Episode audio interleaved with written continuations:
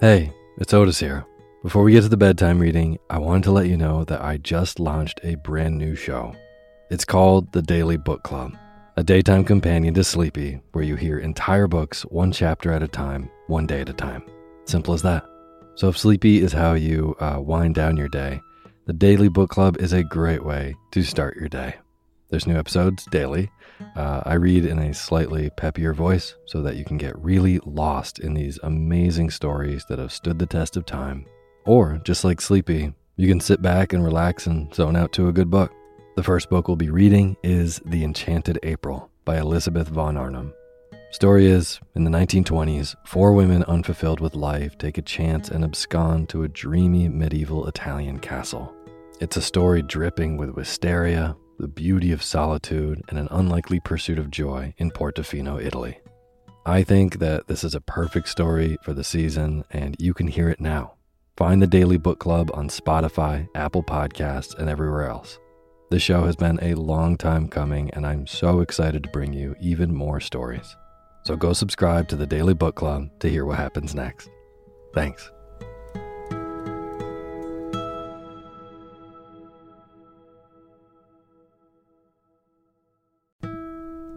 This episode of Sleepy is proudly sponsored by ButcherBox. If you've listened to Sleepy for a while, you know that I love good food, eating well, and treating my body right so that I can take on my days. Well, ButcherBox helps you do exactly that. They deliver super high quality, 100% grass fed beef, free range organic chicken, crate free pork, and wild caught seafood right to your door. It's humanely raised, no antibiotics or added hormones. They have a huge variety to choose from. They are excellent deals. They've got recipes and guides and tips included, and there's free shipping, always.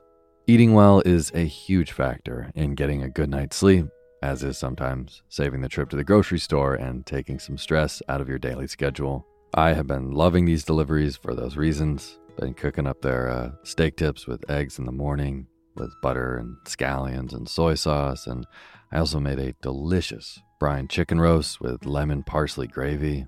So good. The prices for this kind of quality and convenience is really impressive. Uh, yeah, ButcherBox has made me very happy. So sign up at butcherbox.com slash sleepy and get our special deal. ButcherBox is offering our listeners a free for a year offer plus an additional $20 off. Choose salmon, chicken breast, or steak tips free in every order for a year. Sign up today at butcherbox.com slash sleepy and use code SLEEPY to choose your free for a year offer. Plus, get $20 off your first order. butcherbox.com slash sleepy. Eat well, sleep well.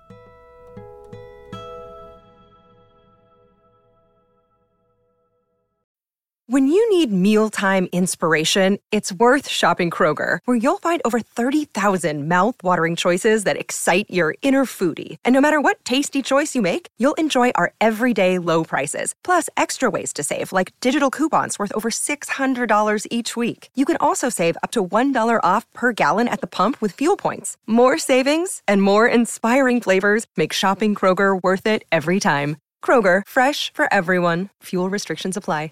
Hi, everyone. My name's Otis Gray, and you're listening to Sleepy. A podcast where I read old books to help you get to sleep.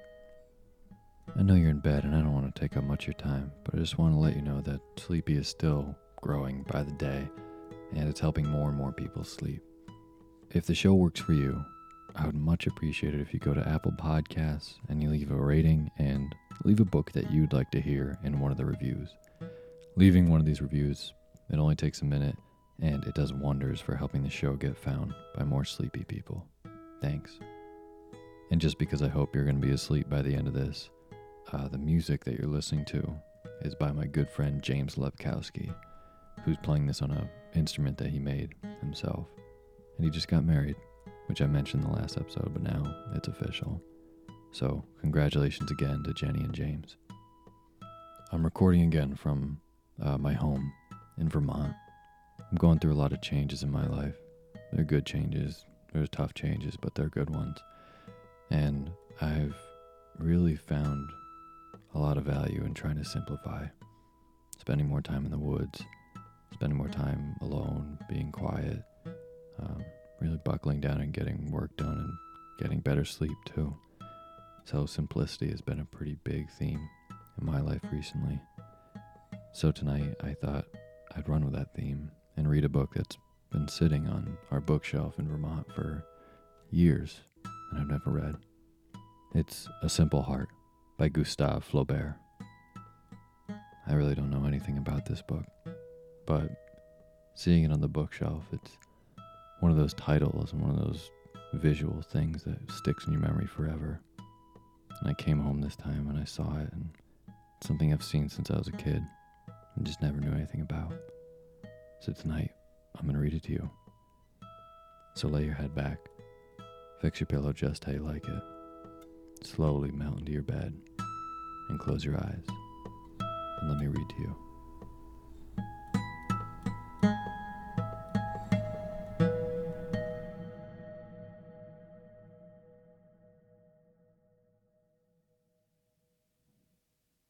A century, Madame Aubain's housemaid Félicité was the envy of all the good ladies of Pont l'Evêque. For just 100 francs a year, she did all the cooking and the housework. She to the darning, the washing, and the ironing. She could bridle a horse, keep the chickens well fed, and churn the butter. What is more, she remained faithful to her mistress, who, it must be said, was not the easiest of people to get on with. Madame Aubain had married a handsome but impecunious man who had died at the beginning of 1809, leaving her with two very young children and substantial debts. Upon his death, she sold her properties, with the exception of two farms at Toucques and Geffosses, which between them provided her an income of no more than 5,000 francs in rent, and she moved out of her house in Saint Melaine to live in another, which was less costly to maintain, which had belonged to her family, and which was situated behind the market. This house had a slate roof and stood between an alley and a narrow street leading down to the river.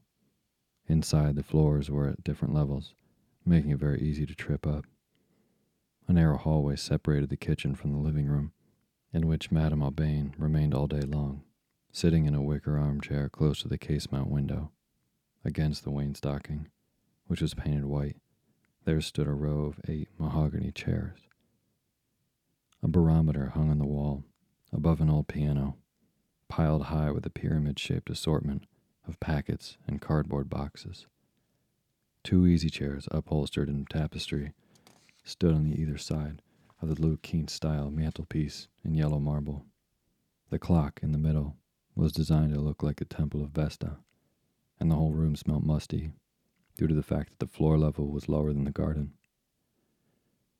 On the first floor, there was Madame's bedroom, a very large room, decorated with pale, flowery wallpaper, and containing a picture of Monsieur dressed up in a fanciful attire that was fashionable at the time. This room led directly to a smaller bedroom, which housed two children's beds, each with the mattress removed. Next came the parlor, which was always kept locked and was full of furniture draped in dust sheets. Finally, there was a corridor leading to a study. Books and papers lay stacked on the shelves of a bookcase, which ran around three walls of the room and surrounded a large writing desk in dark wood. The two end panels of this bookcase were covered in line drawings, landscapes in gouache, and etchings by Audran, a reminder of better days and of more expensive tastes that were now a thing of the past. On the second floor was Felicité's bedroom, lit by a dormer window which looked out over the fields. Felicité always rose at first light to make sure she was in time for Mass, and then worked without break until the evening. As soon as dinner was finished, the crockery cleared away and the door firmly bolted, she would cover the log fire with ashes and go to sleep in front of the fireplace, holding her rosary in her hand. No one could have been more persistent when it came to haggling over prices.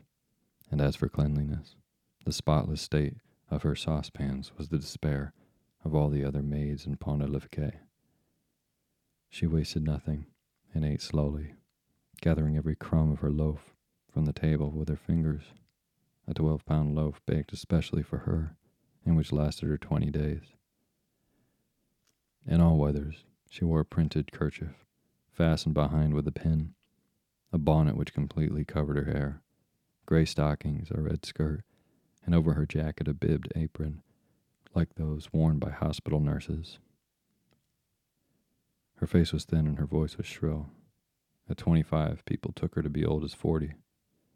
After her 50th birthday, it became impossible to say what age she was at all. She hardly ever spoke, and her upright stance and deliberate movements gave her the appearance of a woman made out of wood, driven as if by clockwork. Like other girls, she had once fallen in love. Her father, a stonemason by trade, had been killed falling from some scaffolding. Following this, her mother died and her sisters went their separate ways. A farmer took her in, and even though she was still a very young girl, he would send her out to the fields to look after the cows. She was dressed in mere rags. She shivered with cold and would lie flat on her stomach to drink water from ponds. She was regularly beaten for no reason at all, and was eventually turned out of the house for having stolen thirty sous, a theft of which she was quite innocent. She was taken on at another farm, where she looked after the poultry, and because she was well liked by her employers, her friends were jealous of her. One evening in August, she was 18 at the time, she was taken to the village fete at Colleville. She was instantly overcome, bewildered by the boisterous sounds of the fiddle music, the lamps in the trees, the array of brightly colored clothes, the gold crosses and the lace, all those people moving as one in time to the tune. She was standing on her own, shyly, when a young man, fairly uh, well off to judge by his appearance, and who had been leaning against the shaft of a farm wagon, smoking his pipe, approached her and asked her to dance. He bought her a glass of cider, a cup of coffee, a cake, and a silk scarf, and, imagining that she understood his motive, offered to accompany her back home. As they were walking along the edge of a field of oats, he thrust her to the ground. She was terrified and began to scream. He ran off. One evening, a little later, she was walking along the road leading to Beaumont and was trying to get past a large hay wagon as it lumbered slowly along. As she was edging her way around the wheels, she recognized Theodore.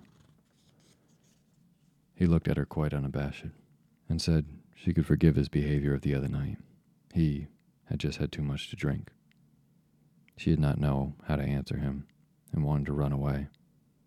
He immediately began to talk about the harvest and various important people in the district and told her that his father had left Colleville and bought a farm at Écoutes, which meant that they were now neighbors. Oh, are we? she said. He said that his parents wanted him to settle down, but that he was in no rush and preferred to wait until the right woman came along before he married. She lowered her eyes. He then asked her if she was thinking of marrying. She smiled and said that he was wrong to tease her. But I'm not teasing you, I swear, he said, and slipped his left arm around her waist. She walked on with his arm still around her. They were now walking more slowly. There was a gentle breeze. The stars were shining. The huge wagon load of hay swayed from side to side in front of them, and dust rose from the feet of the four horses as they plodded along. Then, without any word of command, the horses turned to the right. He kissed her once more, and she vanished into the darkness. The following week, Theodore persuaded her to go out with him on several other occasions. They would meet in a corner of some farmyard, behind a wall or beneath a solitary tree. Felicite was not naive like other young girls of her age. Working with the farm animals had taught her a great deal. However, her natural discretion and an intuitive sense of honor prevented her from giving in to Theodore's demands. Theodore found this resistance so frustrating that, in order to satisfy his passion, or maybe out of sheer simple mindedness, he proposed to her. She was not sure whether to believe him or not, but he insisted that he was serious. He then announced something rather disturbing. A year ago, his parents had paid for someone else to do his military service but he still might be called up at any time. The prospect of serving in the army terrified him. Felicite took this cowardice as a sign of his affection for her, and it made her love him all the more. She would slip out of the house at night to meet Theodore, who assailed her with his fears and entreaties. Eventually, she declared that he would go to the prefecture himself and find out what the situation was. He would come back and tell Felicite the following Sunday, between 11 o'clock and midnight.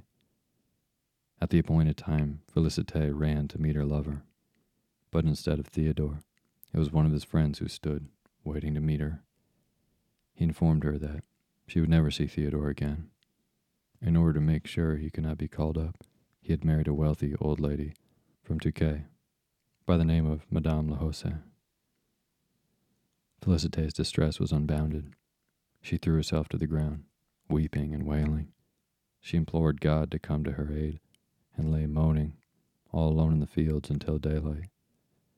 Then she made her way back to the farm and announced that she had decided to leave.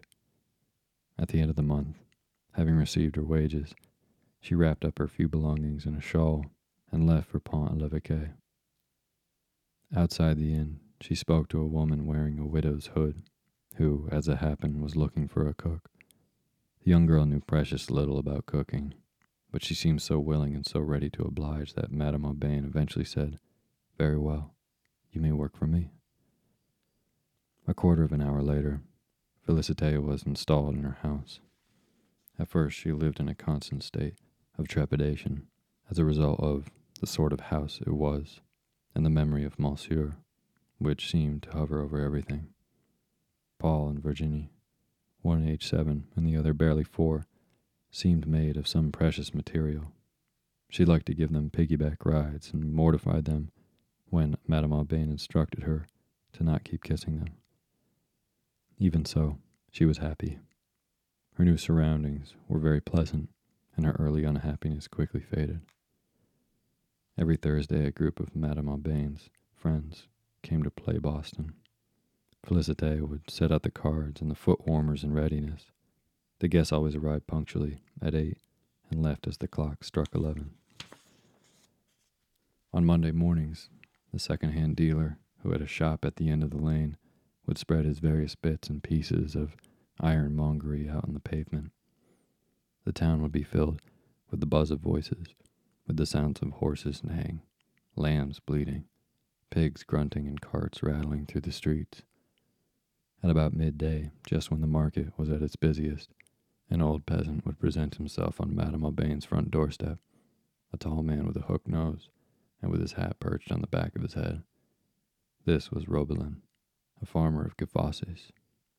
He would be followed shortly afterwards by Liebard, the farmer from Toucques, short, fat, and red in the face, wearing a gray jacket and leather gaiters complete with the spurs.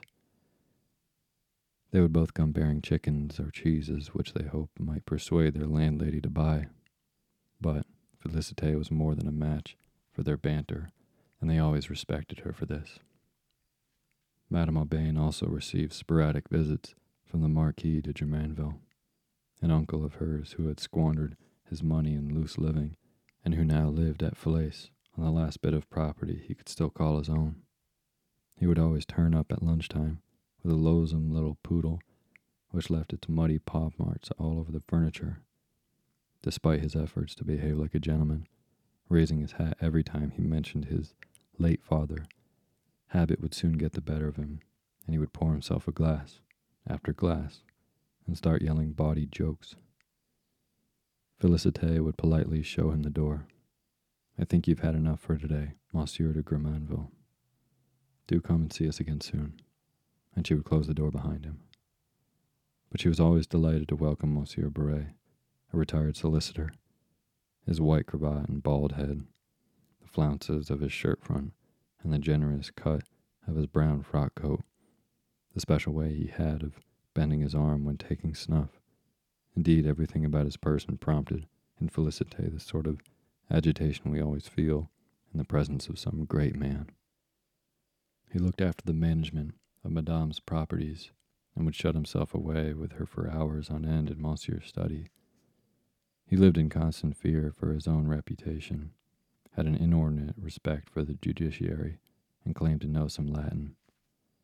Thinking that it would help the children to derive some enjoyment from their studies, he bought them an illustrated geography book. It depicted scenes from different parts of the world cannibals wearing feathered headdresses, a monkey abducting a young girl, a group of Bedouins in the desert, a whale being harpooned, and so on. Paul carefully explained all these pictures to Felicite. In fact, this was the only time anyone ever taught her how to read a book. The children received their lessons from Guyot, a rather pitiful character who worked at the town hall, who was noted for his fine handwriting, and who used to sharpen his penknife on the sole of his shoe. Whenever the weather was fine, the whole family would get up early and spend the day at the farm at Gioffi's. The farmyard there was on a slope, with a farmhouse in the middle. One could just see the sea, a little streak of gray in the distance. Felicite would take a few slices of cold meat from her basket, and they would eat in a room adjoining the dairy. This room was all that now remained of a country house which had fallen into ruin. The paper hung in strips from the walls and fluttered in the draught.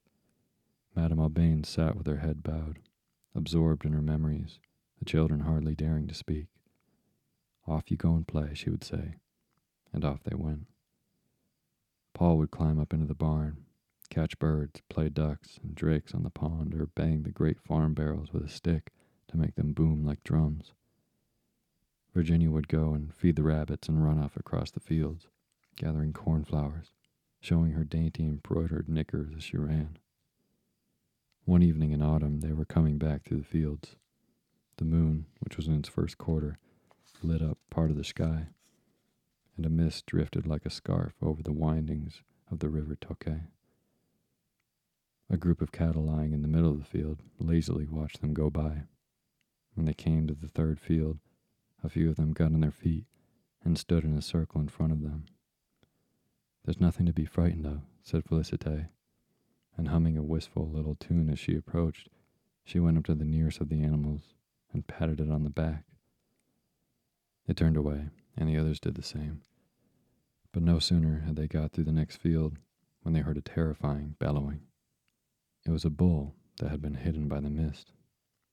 It began to come towards the two women. Madame Aubain wanted to run. No, no, we must not move too quickly, said Felicite. They walked more quickly, even so, and could hear the bull's loud breathing getting nearer behind them and the pounding of its hoofs on the grass. They knew it was now galloping towards them. Felicite turned round to face it, grabbed clods of earth from the ground, and flung them to the bull's face. It lowered its muzzle, shook its horns, and began to shudder and bellow with rage. Madame Aubain had now reached the edge of the field with the two children and was frantically trying to find a way to get over the hedge. Felicite was still steadily retreating before the bull, throwing lumps of turf in its eyes and calling out, Hurry up, hurry up. Madame Aubain got down into the ditch, pushing first Virginie and then Paul in front of her. She fell several times as she tried to climb the bank and at last, by the dint of sheer determination, she succeeded. The bull had driven Felicite up against a gate and was blowing slaver into her face.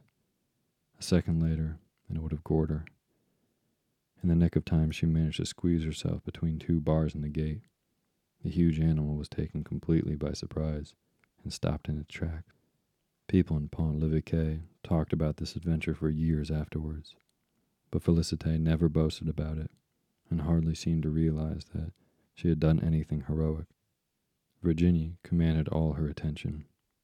The frightening experience with the bull had affected her nerves, and Monsieur Poupart, the doctor, recommended sea bathing at Trouville. In those days, very few people visited the resort. Madame Aubain made inquiries, sought the advice of Bourais, and made preparations as if for a long journey.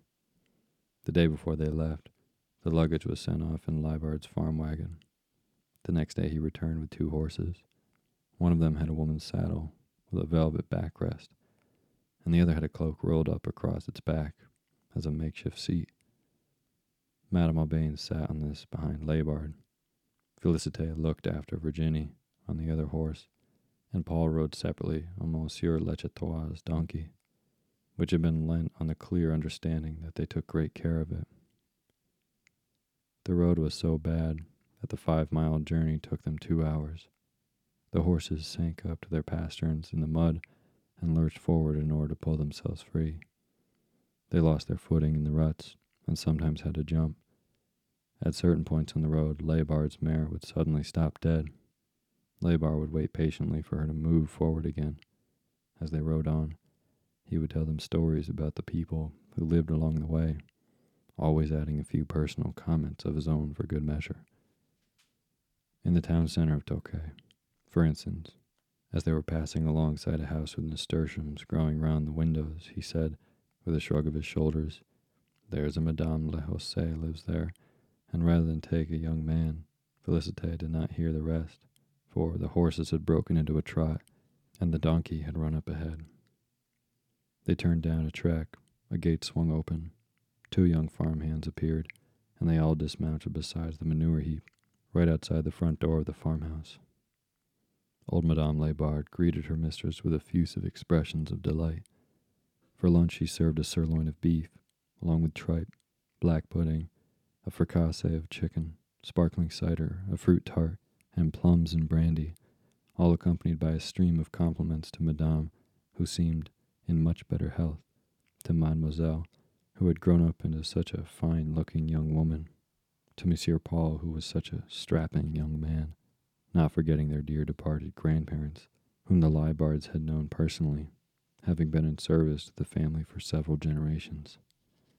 The farm, like the Liebards themselves, had an old world feel to it.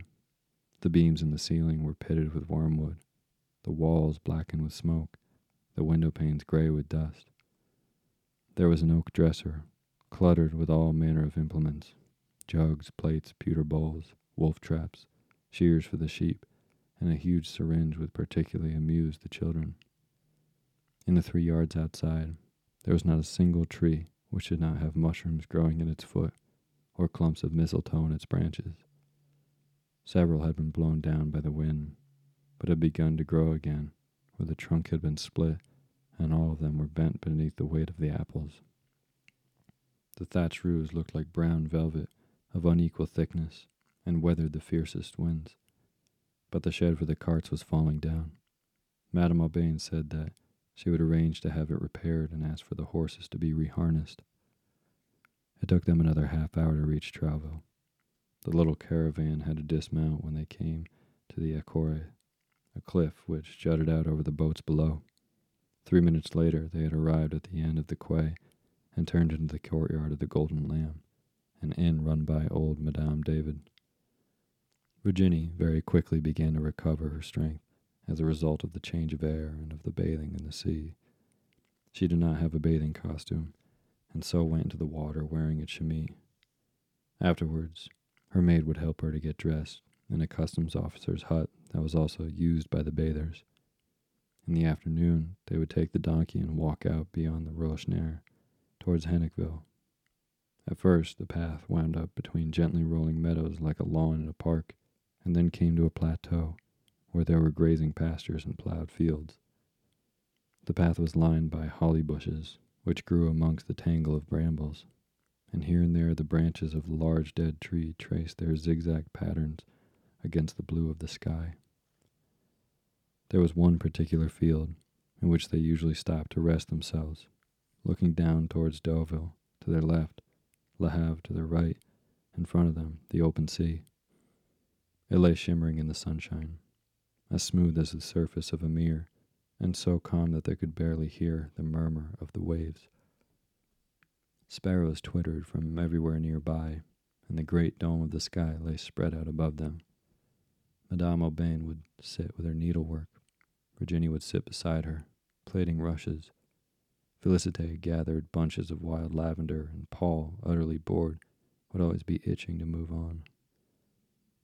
At other times, they would take the ferry across the Toucques and go looking for shells. At low tide, sea urchins, ormers, and jellyfish were left behind on the sand. The children would chase after flecks of foam blown about in the breeze. The waves broke lazily on the sand from one end of the beach to the other. The beach stretched as far as the eye could see, but was bounded on the landward side by sand dunes which separated it from the marais, a broad meadow in the shape of a race course. As they walked back towards Trouville, which lay at the foot of the hill, the town appeared to grow bigger at every step they took. With its motley assortment of houses, it seemed to blossom like a flower garden in colorful disarray. When it was too hot, they kept to their room. The dazzling brightness outside cast bars of light through the slats in the window slides. When it was too hot, they kept to their room. The dazzling brightness outside cast bars of light through the slats in the window blinds. There was not a sound to be heard in the village. Not a soul ventured out into the streets. A prevailing quiet made everything seem all the more peaceful. From far away came the sound of a caulker's hammers beating against the hull of the boat, and the smell of tar was wafted to them on the listless breeze. The most exciting event of the day was when the fishing boats came in. Once past the entrance buoys, they would begin to tack from side to side. Their mainsails would be lowered to half mast, and with their foresails swollen like a great balloon, they would come grinding through the splashing waves right into the middle of the harbor and suddenly drop anchor. The boat would then be brought alongside the quay. The sailors would hoist their fish ashore, still live and quivering. A line of carts was ready waiting, and women in cotton bonnets rushed forward to take the baskets and to kiss their menfolk. One day, one of these women came up to Felicite. A moment or two later, Felicite was back in the room at the inn, beside herself with excitement. She had found one of her lost sisters, and into the room walked Natassie Barrett now Leroux, with the baby at her breast, another child holding her right hand, and on her left, a little ship's boy with his hands on his hips and his beret over one ear. After a quarter of an hour, Madame Aubain asked her to leave, but after that, there was no getting away from them. They would wait just outside the kitchen, or follow them when they went for walks. The husband always kept well out of sight. Felicite became very attached to them. She bought them a blanket some shirts, and a cooking stove. They were obviously out to take advantage of her. Madame Aubain was annoyed that Felicite was not more firm with them. She also took objection to the familiar way in which the nephew spoke to Paul. So, because Virginie had developed a cough and the weather had taken a turn for the worse, she returned to Pont l'Evêque. Monsieur Bourais offered his advice on choosing a good school for Paul, the one at Caen was generally considered to be the best, so Paul was sent away to Caen. He said his goodbyes bravely, really quite pleased that he was going to go live somewhere where he would have some friends of his own. Madame Aubain resigned herself to her son going away, knowing that he must have a good education. Virginie quickly got used to being on her own, but Felicite found the house very quiet without him. Soon, she had something else to occupy her mind, from Christmas onwards, she had to take Virginie to catechism every day. Genuflecting as she went through the door, Felicite walked up to the aisle beneath the high ceiling at the nave, opened the door of Madame Aubain's pew, sat herself down, and looked all around her. The children were seated in the choir stalls, the boys on the right and the girls on the left. The priest stood in front of them beside the lectern, one of the stained glass windows in the apse showed the Holy Spirit looking down on the Virgin Mary.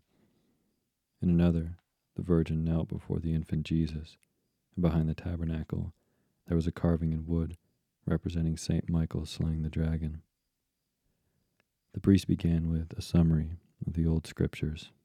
Felicite's mind was filled with the images of paradise, the flood, the Tower of Babel, cities consumed by flames, people dying, and idols cast down. This dazzling recital of events instilled in her a wholesome respect for the Almighty and a profound fear of his wrath. She wept at the story of Christ's passion. Why had they crucified a man who was so kind to children, fed the hungry, gave sight to the blind, and who had chosen out of his own gentle nature to be born amongst the poor on the rough straw of the stable?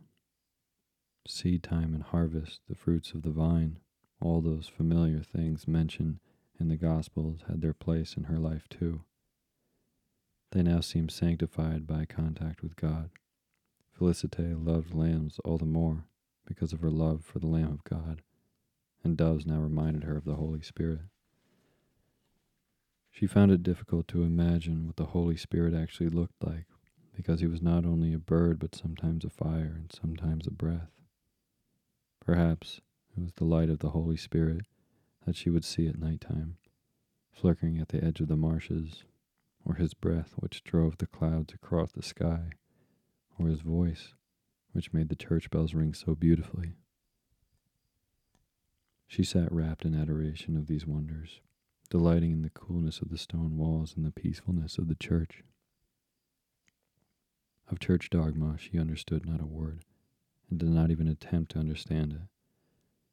As the curé stood explaining it to all the children, and the children repeated what they had learnt, Felicite would drop off to sleep to be woken suddenly by a clatter of wooden shoes on the stone floor as the children left the church.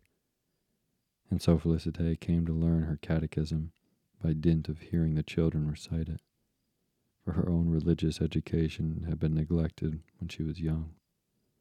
From then on, she copied the religious observances of Virginie, fasting when she fasted, and going to confession whenever she did. For the feast of Corpus Christi, Felicite and Virginie made an altar of repose together. For days beforehand, Felicite fretted over the preparations of Virginie's first communion. She worried about her shoes, her rosary, her missal, and her gloves. Her hands trembled as she helped Madame Aubain to dress her. All through the Mass, she was on tenterhooks.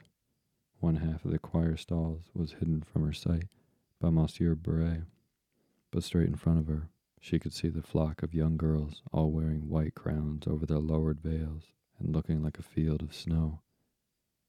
Even from a distance, she could recognize her beloved little Virginie by the delicate line of her neck and her attitude of reverent contemplation. The bell tinkled. They all bowed their heads and knelt in silence. Then, with a mighty flourish from the organ, the choir and the congregation sang the Agnus Dei. After the boys had processed forwards, the girls stood up. With their hands joined in prayer, they moved slowly towards the candlelit altar, knelt at the altar step, received the host one by one, and returned in the same order to their place in the choir stalls. When it came to Virginie's turn, Felicite leant further forwards so that she could see her, and with that singular imagination that is born out of true love, she felt she was herself Virginie assuming her expression, wearing her dress and with her heart beating inside her breast. As Virginie opened her mouth, Felicite closed her eyes and almost fainted. The next morning, bright and early, Felicite went to the sacristy and asked to be given communion. She received it with due reverence, but did not experience the same rapture. Madame Aubain wanted the best possible education for her daughter, because Guyot was unable to teach her either English or music, she resolved to send her to the Ursuline convent school in Honfleur. Virginie had no objection to this plan, but Felicite was most unhappy and felt that Madame was being too strict. However, she came to accept that it was not really for her to decide and that her mistress probably knew best. Then one day, an old carriage drew up outside the door. Out of it got a nun who had to collect Mademoiselle. Felicite loaded the luggage up on the rack, issued some parting instructions to the driver, and put six pots of jam, a dozen pears, and a bunch of violets in the boot. Just as they were about to leave, Virginie burst into tears. She clung to her mother, who kissed her on the forehead and kept telling her, Come, come, we must be brave. The step was pulled up and the carriage drove away. When it had gone, Madame Aubain broke down.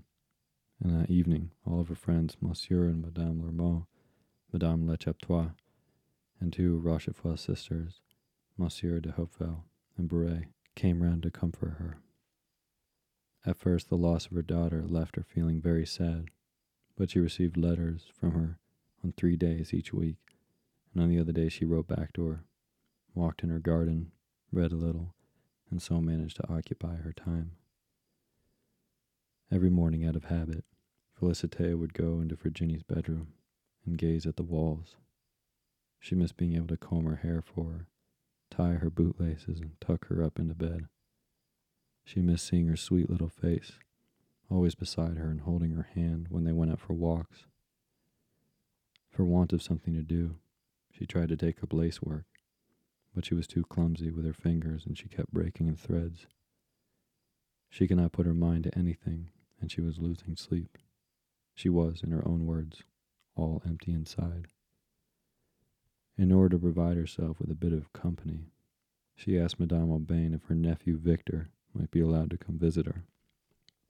He would always arrive on Sundays, just after Mass, rosy cheeked, his shirt unbuttoned, and bringing with him the smells of the countryside through which he had traveled. She straightway laid the table for him. They would eat lunch sitting opposite each other, Felicite taking care to eat as little as possible, as a save on expense, and giving Victor so much to eat that he ended up falling asleep. As the first bell for vespers began to ring, she would wake him up, give his trousers a good brush, tie his tie, and make her way to church, leaning on his arm like a proud mother. His parents always told him to make sure he brought something back with him a bag of sugar, a piece of soap, a little brandy, or even money. He brought with him any of his clothes that needed mending, and Felicite always did the work willingly, glad of any opportunity of encouraging him to visit her again. In August, Victor went to join his father on the sea trips along the coast. It was the beginning of the school holidays, and it was some consolation to Felicite to have the children back at home. But Paul had become rather temperamental, and Virginie was now too grown up to be treated as a little child, which created a sense of awkwardness and distance between them. Victor's travels took them to Morlaix, to Dunkirk, and to Brighton, and after each trip, he brought back a present to Felicite. The first was a little box made out of shells, the second was a coffee cup, and the third a big gingerbread man. He was growing into a handsome young man, with a fine figure the first signs of a mustache, a frank and open expression, and a little leather cap, which he wore perched on the back of his head like a sea pilot. He would entertain Felicite by telling her stories laced with all sorts of nautical jargon.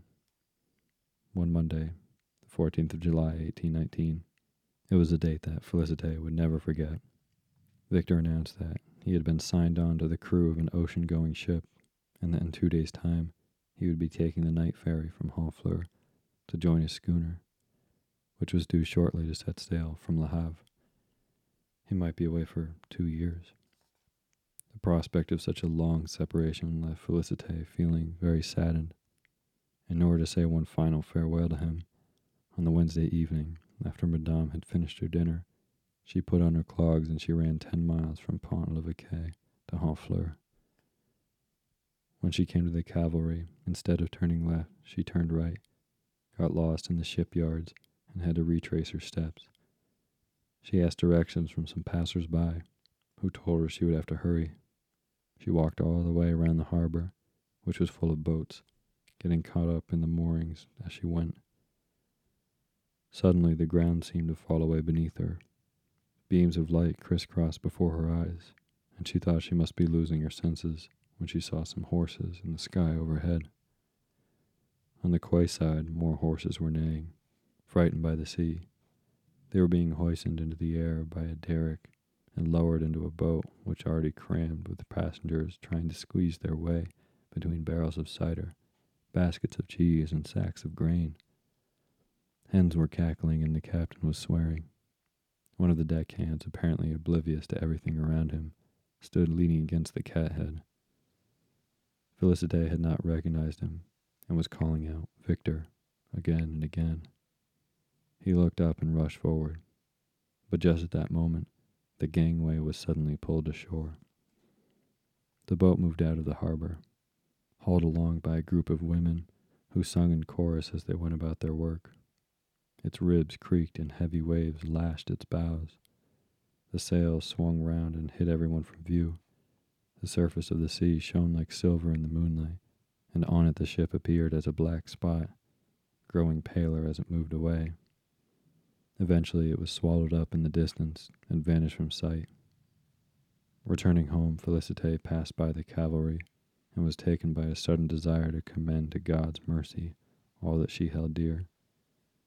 She stood there praying for a long time, with tears running down her cheeks and her eyes fixed on the clouds above. The town was fast asleep. The only people about were the customs men. Water could be heard gushing through the holes in the lock gate like a running torrent. A clock struck two. The convent would not be open to visitors before daybreak, and Felicite knew that. If she arrived back late, Madame was sure to be annoyed. So, although she would have loved just one small kiss from Virginie, she set off back home. The maids at the inn were just walking up as she walked into Pont l'Evêque. So poor little Victor was to spend months on end being tossed around in the waves. His previous trips at sea had not bothered her. England and Brittany were places one came back from, but America, the colonies, and the Antilles were lost in some unknown region on the other side of the world. From the day he left, Felicite could not stop thinking about her nephew. When it was hot and sunny, she worried that he might be thirsty, and when there was a storm, she feared he might be struck by lightning. As she listened to the wind, howling in the chimney and blowing slates off the roof, she pictured him buffeted by the same storm, clinging to the top of a broken mast and being flung backwards into a sheet of foam.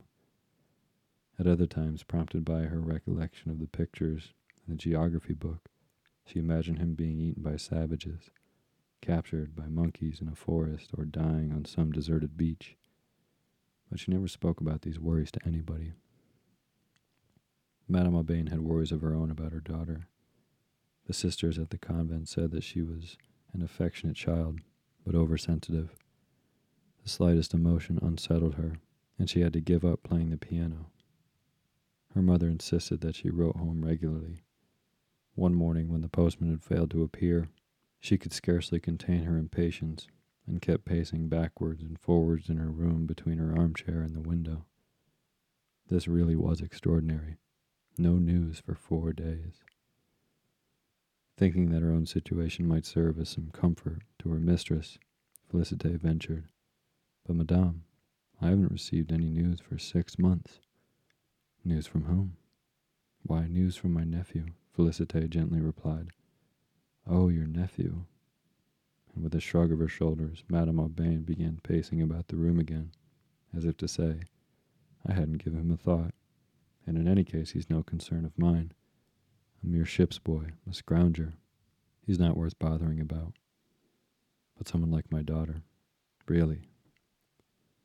Although Felicite had been fed such rough treatment since she was a child. She felt very offended by Madame Aubain, but she soon got over it. After all, it was to be expected that Madame should get very upset about her own daughter.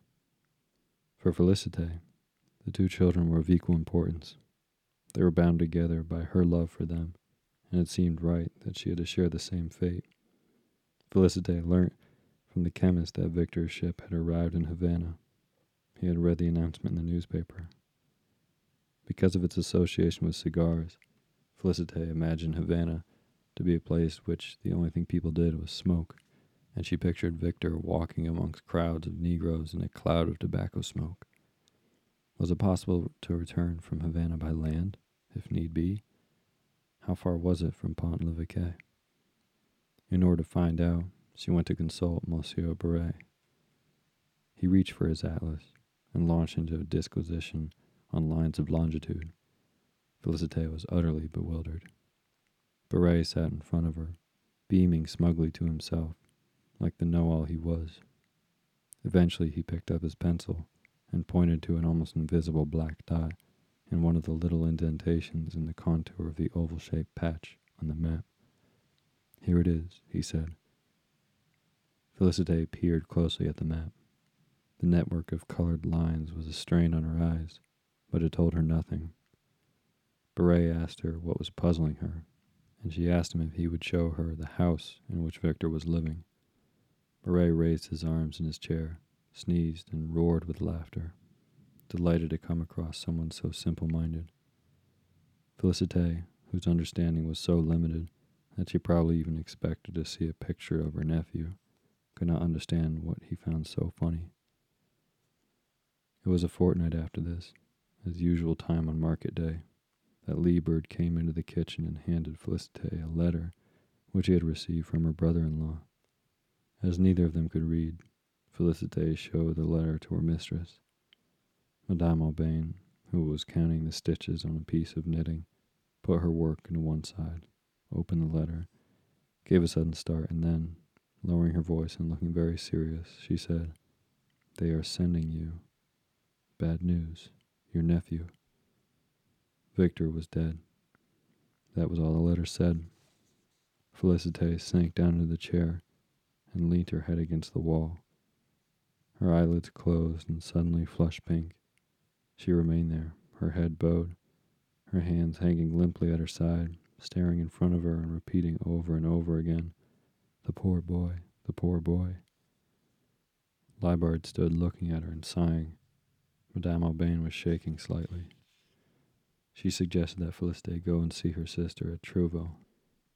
Felicite gave a wave of her hand to indicate that it was not necessary. There was a silence. Old Liebard thought it best to leave. When he had gone, Felicite said, It doesn't matter a bit. Not to them, it doesn't.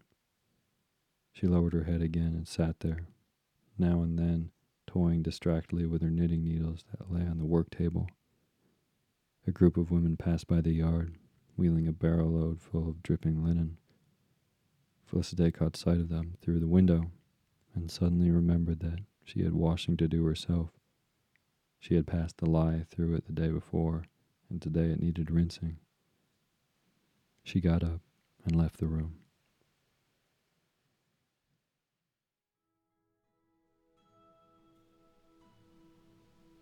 Thank you for listening to Sleepy. Good night.